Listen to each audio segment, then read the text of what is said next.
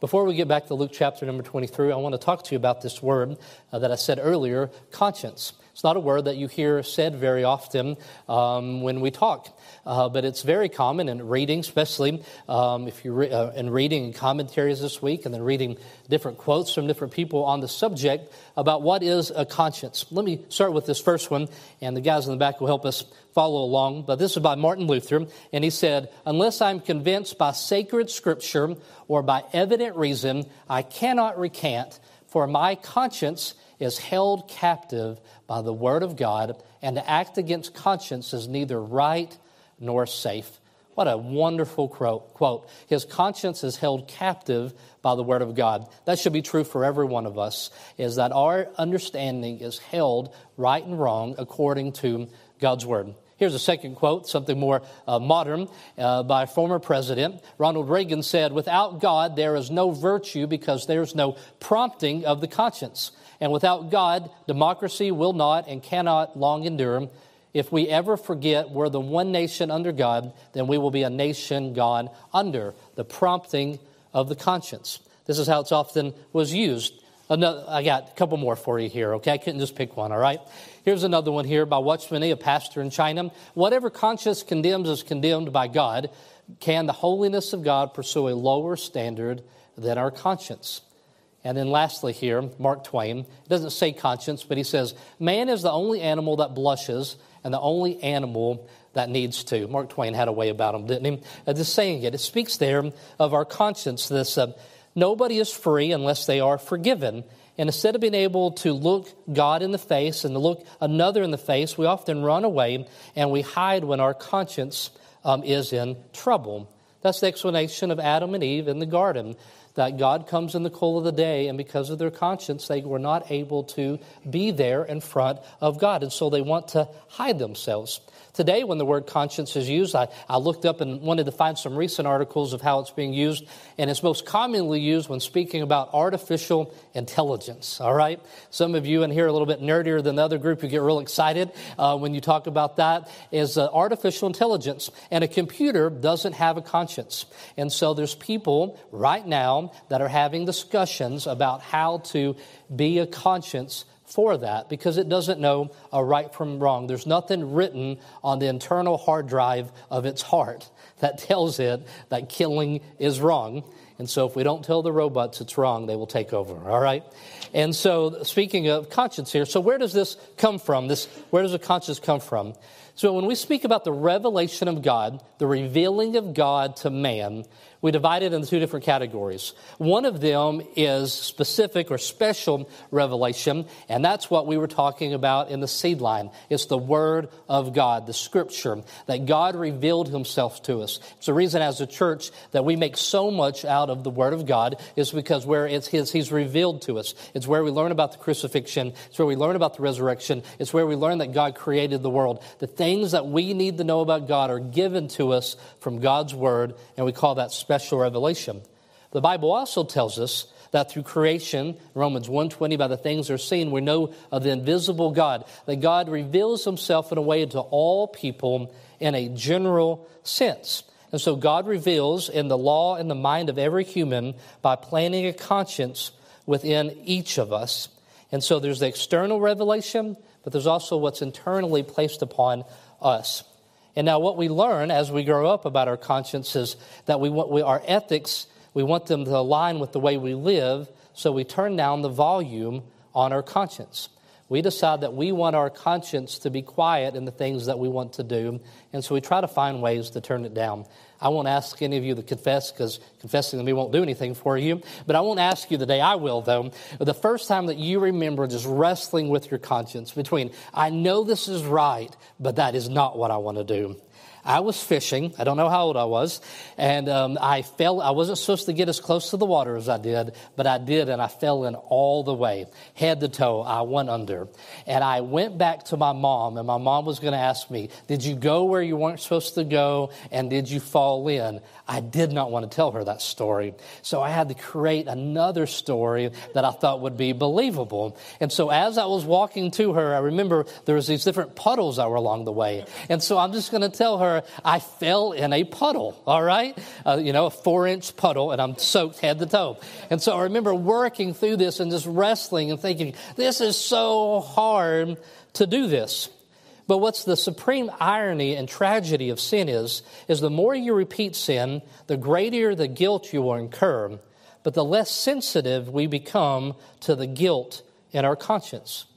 And when a person destroys their own conscience, they will do everything in their power to, to try to destroy the conscience of their neighbor. And that's what we're living right now in America and the world in which we're living in is that those that have turned down the volume of their own conscience want the rest of us to turn down the volume in our own conscience um, as well. And so, could you rightly say that your conscience is held captive by the Word of God, realizing the act against your conscience is neither safe nor is it right? So, in this passage here, as I told you, three separate occasions, it says that Jesus is innocent because Luke before you get to the crucifixion, he is going to answer the questions that you may ask. Why is Jesus on the cross? Why is he being crucified? What charges are brought against him? Since the charges were proven to be untrue, why does he end up on the cross? And all these questions are answered in the verses that we read leading up to it, the ones we've read already. His innocence has been established in John's recording of this, written by inspiration of God's, by God, in John chapter number 19, Pilate gets to a place and he says, he puts the robe on him, they make mockery of him, and he says, Behold this man. You see him right there. And what they should be able to see is a man that was innocent. It started off in verse number four. He says, I find no fault with this man. Then, when he sends Jesus to Herod, then he comes back and he says, hey, I found no fault in this man touching those things whereof he is accused of, and he is not worthy of death. But he's saying, Now Herod agrees with me on what I'm saying. And then he says a third time. He makes it clear to those that are listening the third time I'm telling you this. What evil has he done? I find no cause of death in verse number 22. I find no, he's not guilty. I find no cause for death. And then he says, I will therefore chastise him and let him go. Could you imagine Stephen was talking about his family last night, but could you imagine a kid standing in front of you and saying, I don't see that you've done anything wrong, so I'm only going to give you two, I'm only going to ground you for two weeks. They would say, that's not, that's not how this works, right? I haven't done anything. And so he says, Jesus hasn't done anything, but I'm going to chastise him. I am going to beat him, is what he did, because he is wrestling with his conscience. In one hand, this is right, this is truth but this is what the people want of me. And so he's trying to bring the two together. And in his conscience, he finds a way to pacify, trying to pacify the crowd because he can't pacify his conscience. He tries to pacify the crowd. And so he says, I will beat Jesus. But they say that that is not enough. And in verse number 23, they say he's required to be crucified. And it says, in the voices of them, of the chief priests, they prevailed. You see that last word? He pre, they prevailed. He couldn't pacify his conscience, so he tries to pacify the crowd. And so Pilate here is facing the same dilemma that Herod had faced before. It says that they were made friends together. There's a fellowship between, in verse number 12. They didn't normally get along. There's always a power struggle. But in this area, it says that they were made friends uh, together. That's verse number uh, 12 of Luke chapter number 23. And so as he had walked past Herod and he had walked past Pilate, Pilate comes to a place where the fatal conclusion. Herod had once wrestled with the same conscience concerning this innocent man. Luke chapter number 3, verse 19 and 20. Herod is upset with John uh, the Baptist. And as he is upset with him because he had, Herod had taken a wife that he was not to take, had taken from his brother.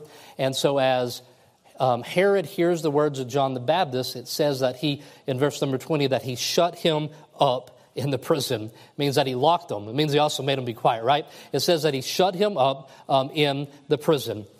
And so, what Herod is trying to do with John the Baptist, as he's faced with the truth, John the Baptist is speaking truth towards Herod, and he's saying, You're living a life that you shouldn't be living. And so Herod says, I don't want to hear you. I'm going to shut you up, and I'm going to put you in prison.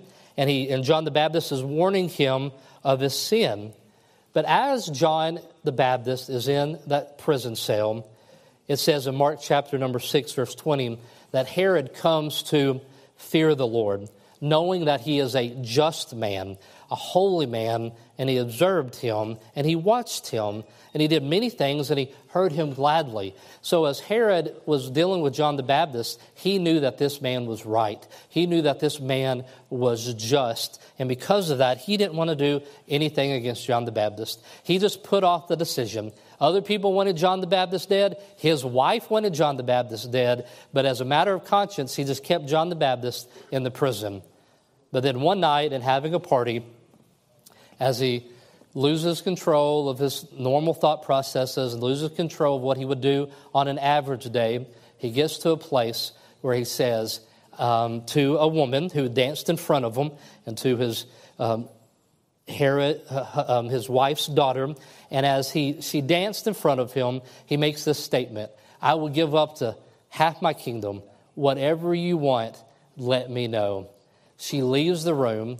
She goes to her mother and she says, What is it that we want? And she said, We want the head of John the Baptist.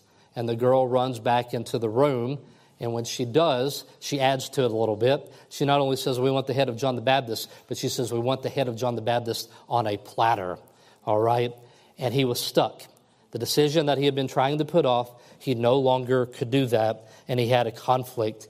And so it says in Mark 6 26, and it says the king was exceeding sorry for yet for his oath's sake and for the sake which he set with him, he would not reject her.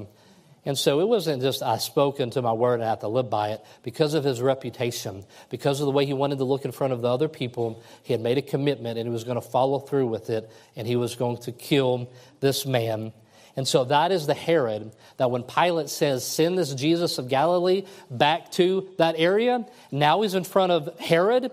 And so Herod, it says in Luke 23, verse 8, we read it, it said that he was exceeding glad to see Jesus because of being exceeding glad to see Jesus because he had hoped to see some kind of miracle done by him.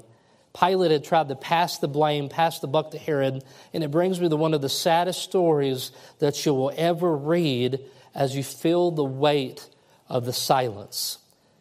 Have you ever heard of what many people call the unforgivable, unforgivable or unpardonable sin? How many of you have ever heard of that statement before? Many people have said, some would say if it's a real bad sin of, of murder or um, denying Christ under pressure, or some would say it's committing suicide. Some would say it's when you attribute spirit empowered miracles to Satan. But we would know from Scripture in Luke 12 10 that it's when you reject clear truth that the Spirit reveals about Jesus. This is what Jesus said. This is the passage that people take and make up those different other um, understandings of it. It comes from this story where Jesus says in Luke 12 10, And whosoever shall speak a word against the Son of Man, it shall be forgiven him. But unto him that blasphemeth against the Holy Ghost, it shall not be forgiven. When a truth has been revealed by the Spirit and it's been rejected. Pilate is rejecting truth. One pastor says it's like this when explaining this sin. With evil intention, we resist God's truth, although by its brightness that so touch that we cannot claim ignorance. What is simply saying here is when the Holy Spirit convicts you and stirs in your conscience to recognize that this is truth, and if you deny it, then there can be no forgiveness of your sins. And that makes complete sense, doesn't it? Because if you will not recognize that you're a sinner, if you will not recognize the work of God inside of your heart that's bringing conviction to you, then there is no way for you to ever repent of your sins. And that's what's being said here. Uh, the unpardonable sin is when you reject the work of the Holy Spirit in your life. And why do I bring that up when we're speaking about Pilate? Is because Pilate knew that Jesus was innocent, but he had continually rejected the truth. And as Pilate can get to a place where he no longer would hear the voice of truth, this is staggering and it is a weighty thought. That on some Sundays, there's people that will hear the truth and they'll respond to it and they'll find assurance. Others will hear the truth and they'll have conviction and they will wrestle with it. But some will sit under the preaching of truth with an apathy because they've been so hardened to it. Verse number 9 of Luke 23, it says, Look at the last five words of this verse. Then he questioned with, with him in many words, but he answered him nothing.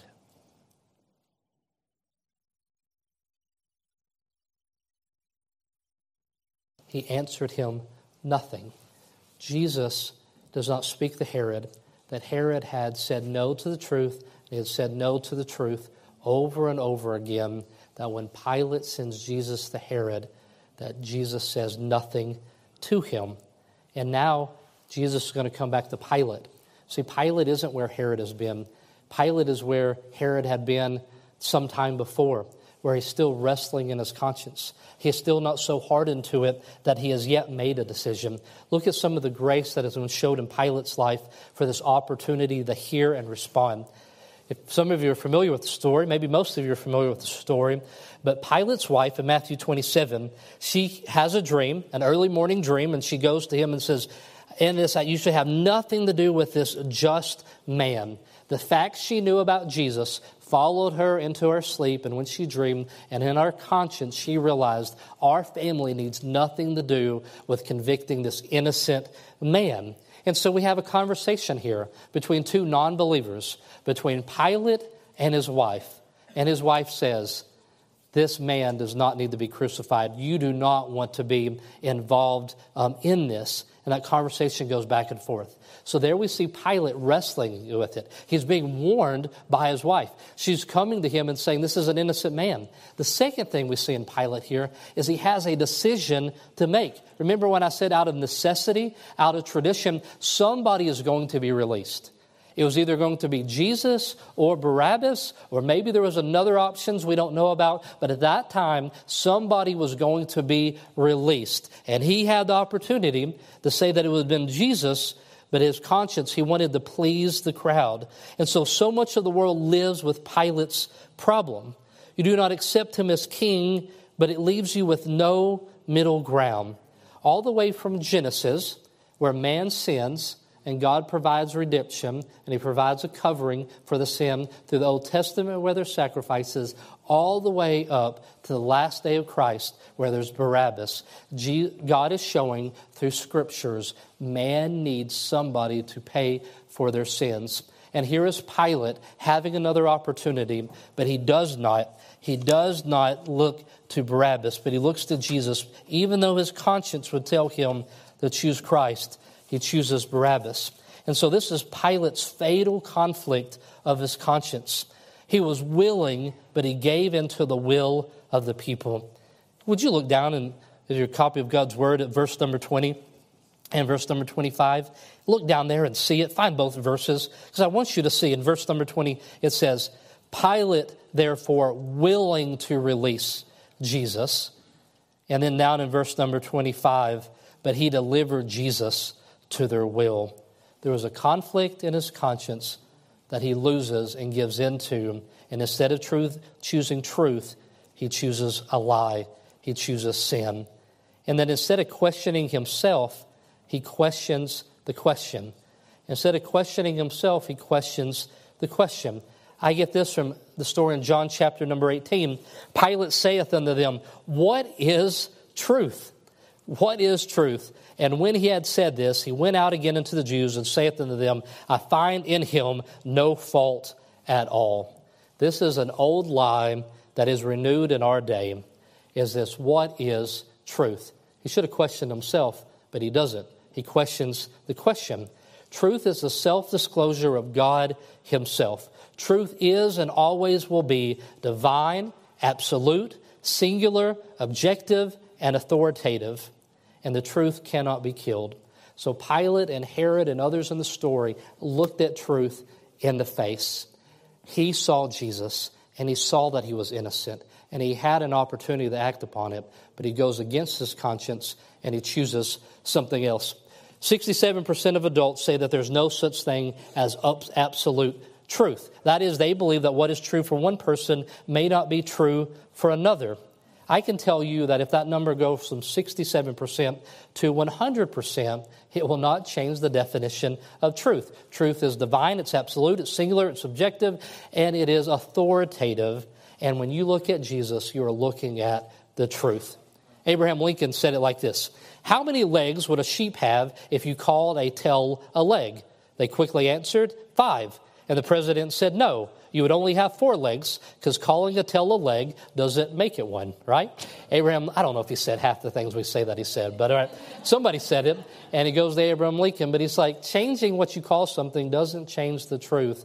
And Pilate knew that here. And so it makes sense. Have you ever known that? Um, as I reference my wife far too many times, uh, but as she likes to watch these criminal cases and study them, and uh, as forensics and the way that people um, they act, you know, you can read the tale of, of what they're doing. Like I'm nervous right now. If you don't notice, I'm not looking at my wife. That's something that I had to tell you that I'm in trouble here. All right, and one of the things that they physically want to um, take away that guilt.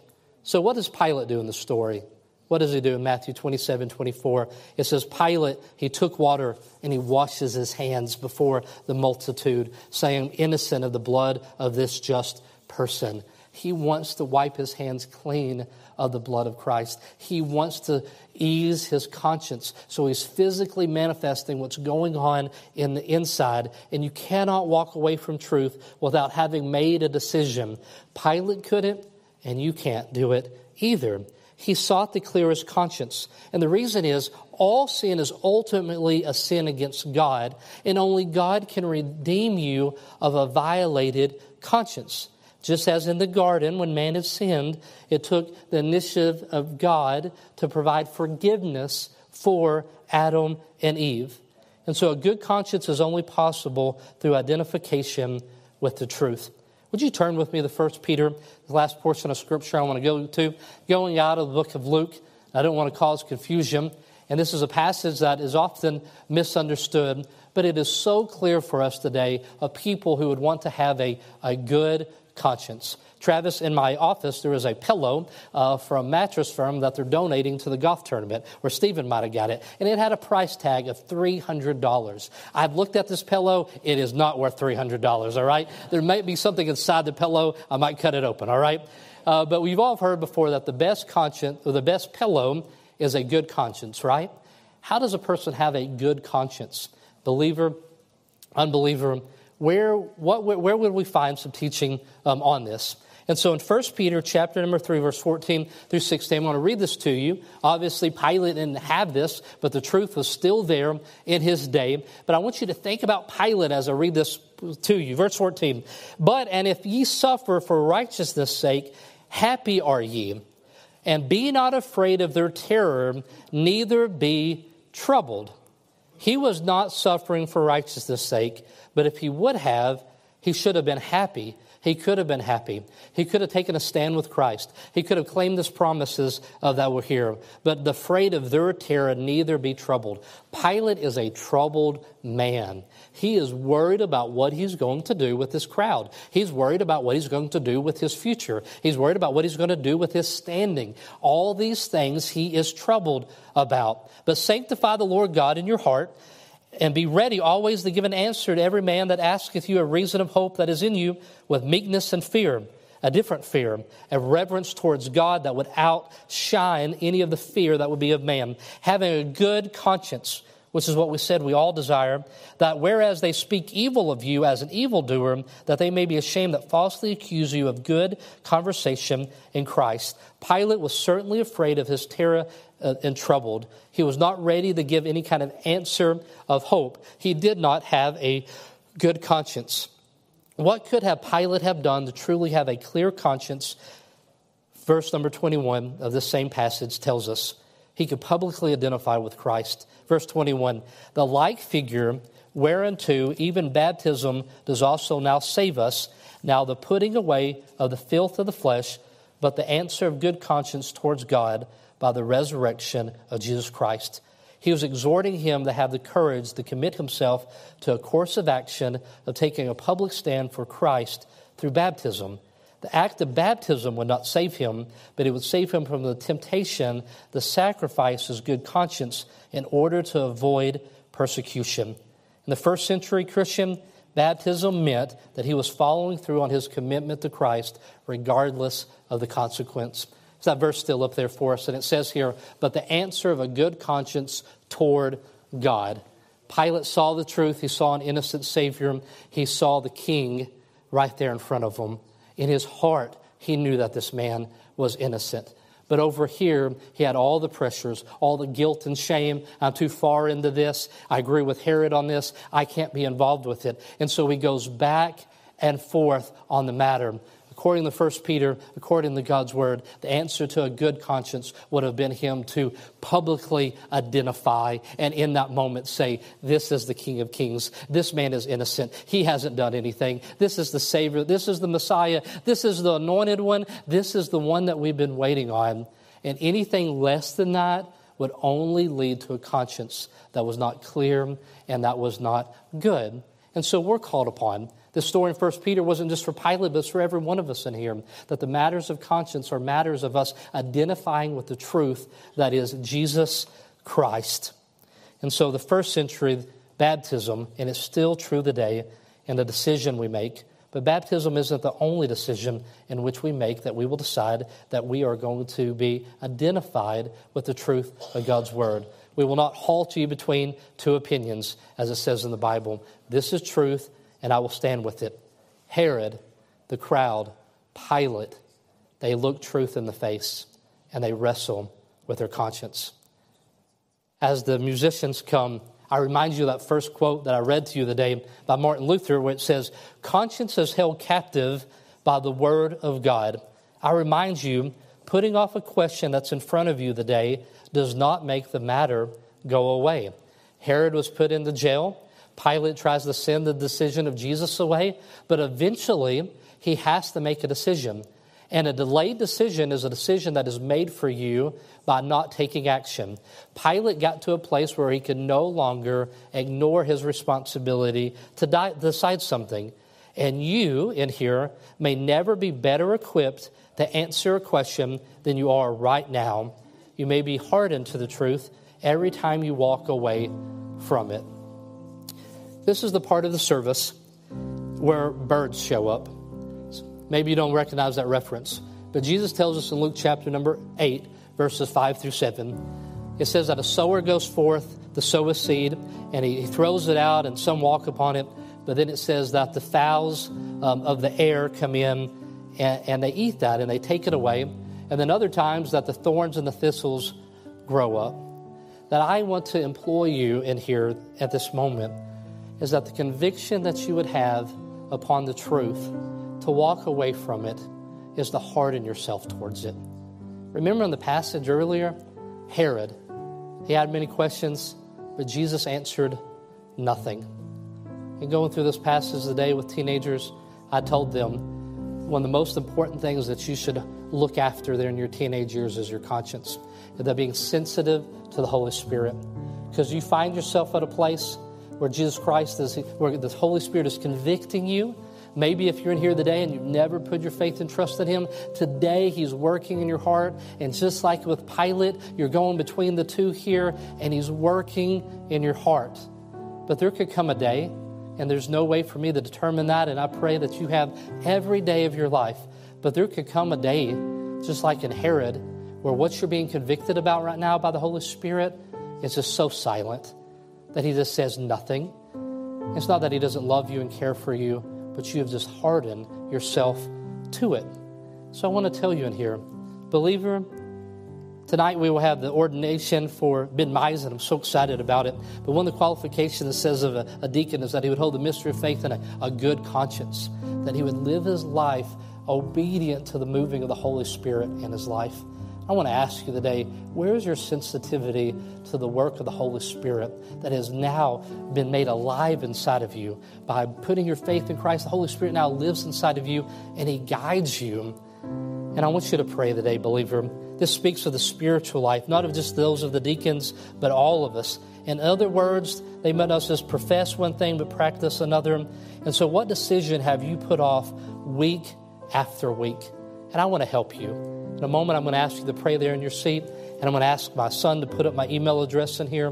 But there's nothing that I would rather do that in my life is to help a person take their next step in following uh, Christ. And you can find us at the Next Steps table by email, be available on the slide when you leave the day.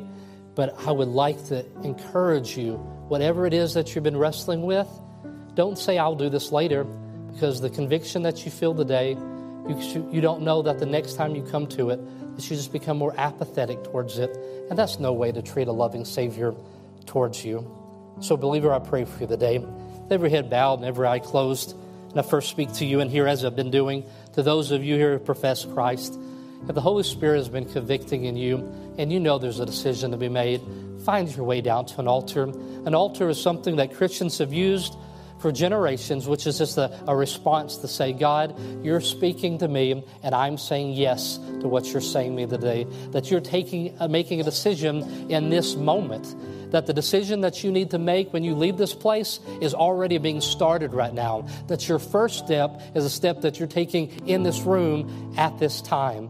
And there ought to be a decision that you ought to make in your heart to say, I'm going to be sensitive to the leading of the Holy Spirit in my life, and I don't want to become hardened to it. As believers are praying, some at the altar and some here in your seat, I speak to you in here today. If you do not know Jesus Christ as your Savior, that He brings us rest. That the problem with believing that we can do good enough to earn our own salvation is that we have saw sin as something that is too small. It is not something that we need reforming from. It's not something that we need to make small modifications. That because of our sin, that we have broken our relationship with the Creator and we need a substitute. You will never clean your life up enough to be stand before a holy God. You need the substitutionary death of Jesus Christ in your place. And so maybe you've heard the story by a loved one or a friend as you went to church, and that conviction is there and you're not like Herod. You're not dead on the inside. You're not hardened, but you're like Pilate. And the day could be the day of salvation for you. And so let me encourage you don't wait another moment. Right there in your seat, recognize that you are the sinner and that Jesus is innocent, that his death could be is in your place, and that you repent of your sins. You recognize that you're a sinner and that he is perfect, and that you ask him to provide forgiveness of your sins and provide that new life that is only available through Him. Pray that right now and in this moment. And I would love the opportunity to rejoice with you, to give you some resources, to pray with you, to connect you to another believer who will walk with you through the foundational teaching of God's Word so you can grow in your understanding of how wonderful the gospel is and how it changes your life. Heavenly Father, I thank you for our time in God's Word. Father, I pray that every decision that needs to be made in this room is being made right now, that not a single one of us, Lord, would look truth in the face and walk away and say for another day. Father, whatever you have revealed to your people, Lord, I pray that there will be a response. And then, Lord, whatever that response is, whatever it would call upon us as a church to do, I pray that we will. There's people in here today, Lord, that have put their faith and trust in you. I pray that we will follow through and do all that we can to help them grow.